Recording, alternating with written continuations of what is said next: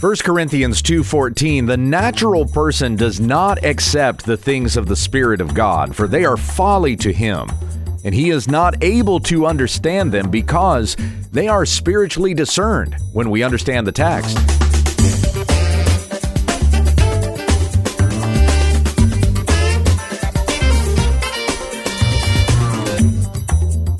The Bible stories and verses we think we know, we don't. When we understand the text is committed to teaching sound doctrine and rebuking those who contradict it. Visit our website at www.utt.com. Here once again is Pastor Gabe. Thank you, Becky. We're back to our study of 1 Corinthians chapter 2. I do not have my Legacy Standard Bible today. So I'm back in the English Standard Version. We're picking up in verse 14, but to keep things in context, let me go back to verse 10. The Apostle Paul wrote to the church in Corinth These things God has revealed to us through the Spirit. For the Spirit searches everything, even the depths of God. For who knows a person's thoughts except the Spirit of that person which is in him? So also no one comprehends the thoughts of God except the Spirit of God. Now we have received not the Spirit of the world but the Spirit who is from God, that we might understand the things freely given us by God. And we impart this in words not taught by human wisdom, but taught by the Spirit, interpreting spiritual truths to those who are spiritual. The natural person does not accept the things of the Spirit of God, for they are folly to him and he is not able to understand them because they are spiritually discerned. The spiritual person judges all things, but is himself to be judged by no one. For who has understood the mind of the Lord so as to instruct him? But we have the mind of Christ. Consider verse 12 again, where we read, We have received not the Spirit of the world but the Spirit who is from God, that we might understand the things freely given us by God. And what is it that has been given to us by God? It has been the prophetic word more fully confirmed, that which we have in the Bible. From Genesis 1 to Revelation 22, God showing us what he is doing in history to even redeem a sinful people unto himself through Jesus Christ. As it says in Colossians 1:20 he is redeeming all things through the person and work of Christ making peace by the blood of his cross. And we understand these mysterious things the purposes and intentions of God when we open up the Bible and read it. And the spirit of God that has been given to us helps us to understand this and not just to read it and have understanding, but to behold it, to marvel at it, to awe in wonder at God's grace and His mercy and His love. We would not know these things if not for the Spirit of God, nor would we worship God for them. It is the Holy Spirit having transformed our hearts that makes us into a person that now desires God. Before the Holy Spirit, we hated God. That was our nature, and we did only what was in our nature to do. As fallen creatures, as descendants of Adam who inherited his sin nature, it was in our nature to rebel against God. An animal can only do what is in its nature to do. I'm not calling us animals. I'm using an example here, but you know, a, a cow can only do what a cow does. A cow is not going to hunt down a gazelle and eat it. a, a cow doesn't even have the digestive system to be a carnivore. Whereas you've got a lion who's going to hunt down a gazelle and eat it. That's what lions do. They do what is in their nature to do.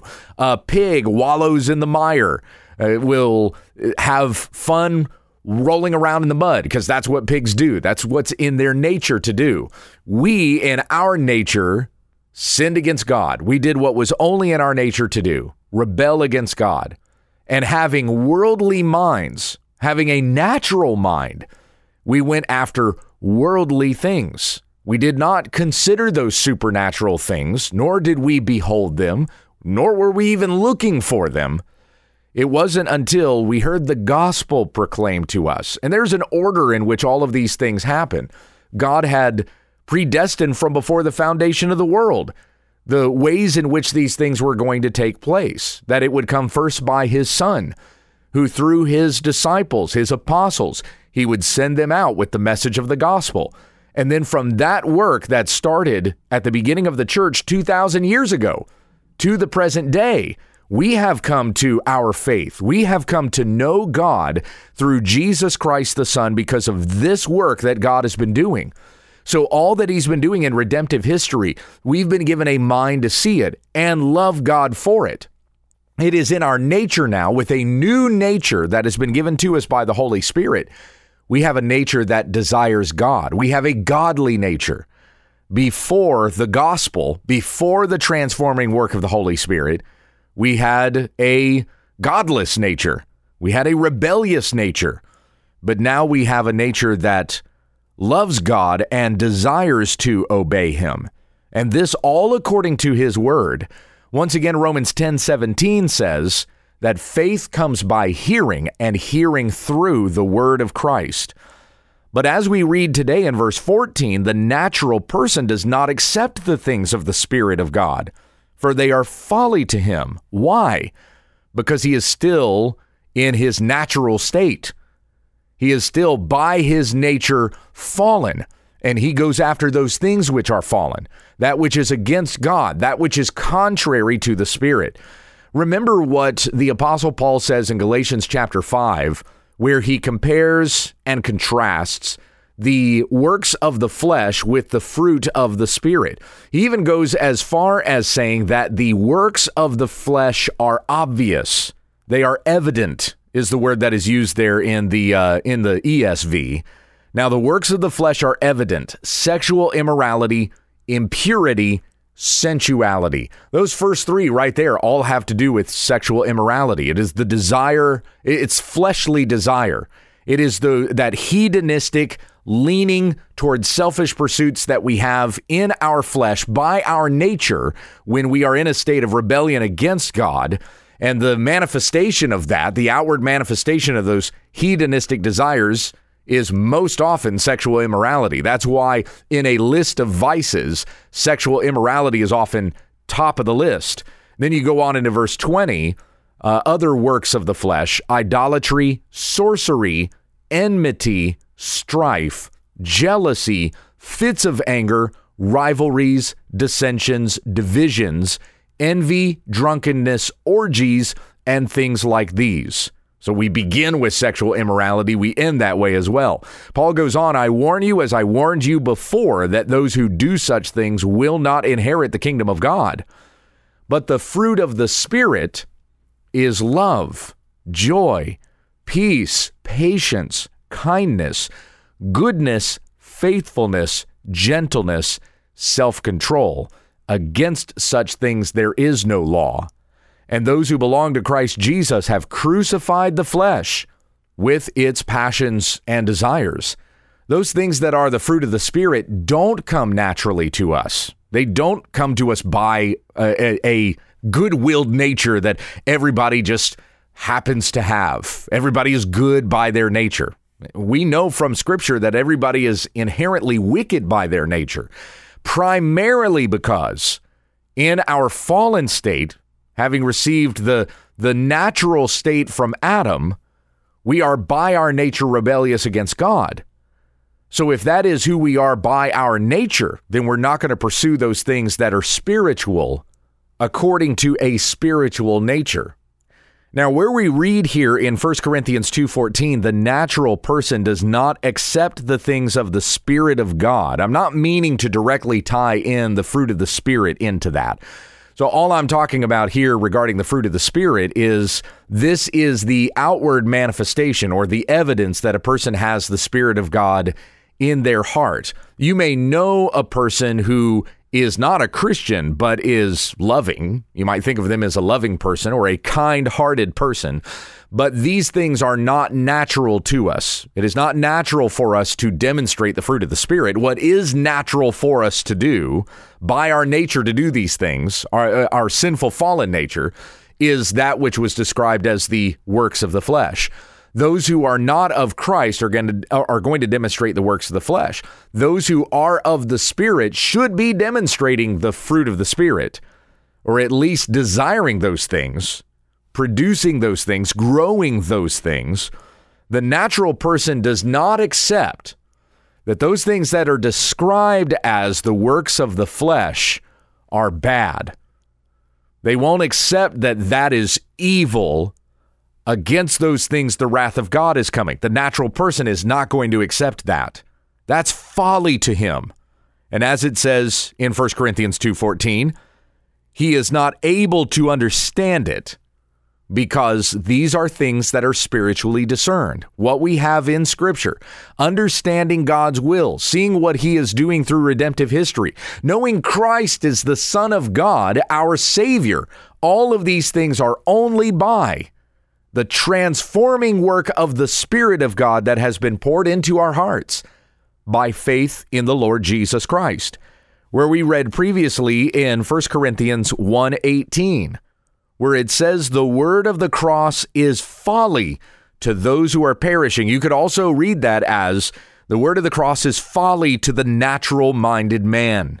He is perishing he is naturally minded. He is who he is by his nature and also perceives only natural things. But to us who are being saved, to us who have the Spirit of God, to us who have a mind to ponder and contemplate the supernatural, we can perceive of these things. We can marvel at the supernatural work that God is doing throughout redemptive history what we hear about the message of the cross to us who are supernatural, who have the Spirit of God, the message of the cross is the power of God. It's foolishness. It's ridiculous to those who are perishing, who are naturally minded.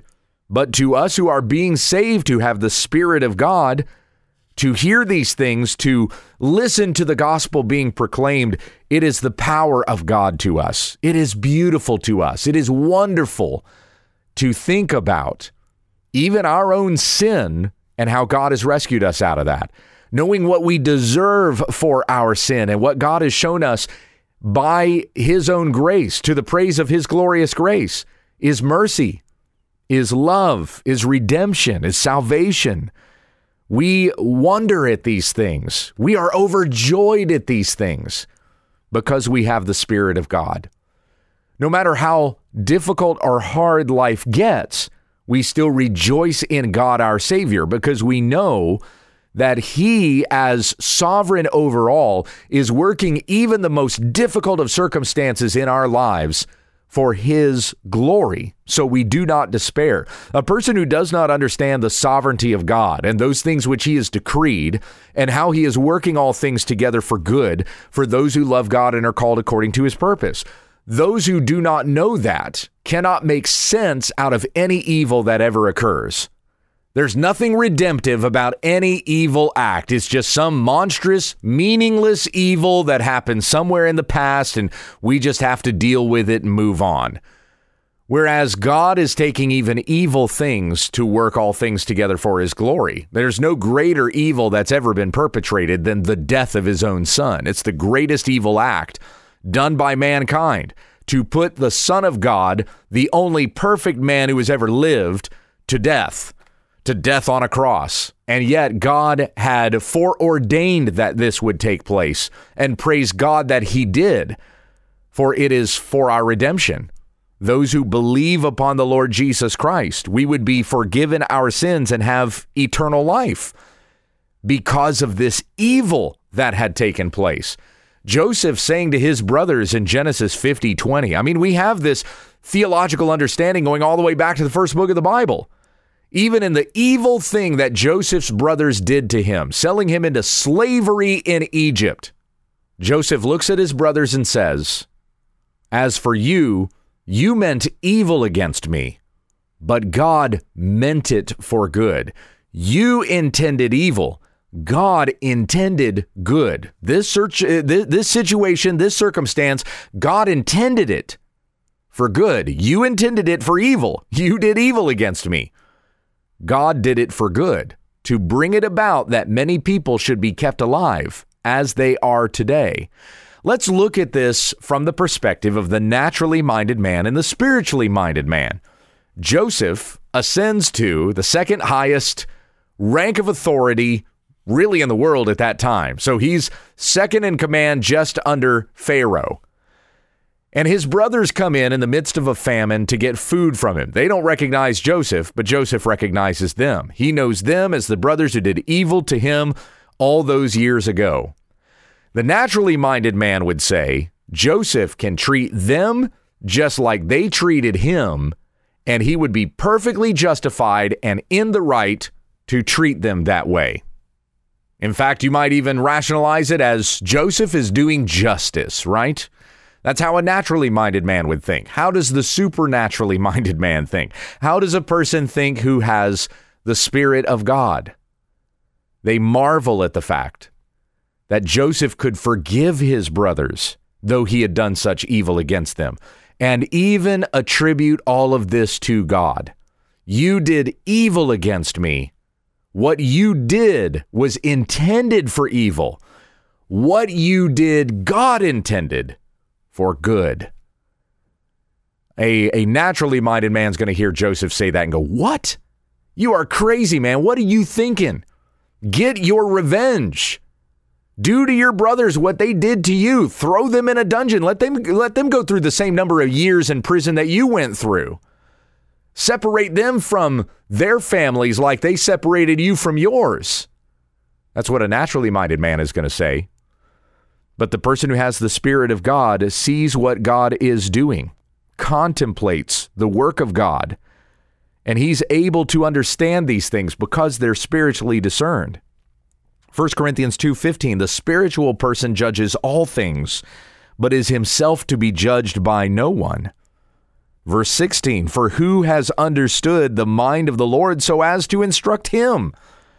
But we have the mind of Christ. I'm going to come back to that tomorrow. We'll look at verses 15 and 16 as we finish up chapter 2. And then I'm even going to go into chapter 3 a little bit. Let's finish here with prayer. Heavenly Father, we thank you for the goodness that you have shown to us in your word. And I pray that we would not be naturally minded, but we would be spiritually minded, that you would forgive us of our. Uh, the sins that we have committed in our flesh because it's our tendency to do those things and you would give us your spirit that we may contemplate what you have done through redemptive history, even what you are asking us to do, what your will is, what your commands are. And we desire to keep them and to follow them in worship to our God because you are so good to us. May we not despair when things go wrong. May we, uh, we not fall into hopelessness, but we continue to trust in the Lord who has worked all things together for our good and for your glory. We trust in your loving kindness because you have dealt bountifully with us through your Son, Jesus Christ. Give us the mind of Christ today. We ask in Jesus' name, amen. Thank you for listening to When We Understand the Text with Pastor Gabe Hughes. If you'd like to support this ministry, visit our website, wwutt.com, and click on the Give tab in the top right corner of the page. Join us again tomorrow as we continue our Bible study when we understand the text.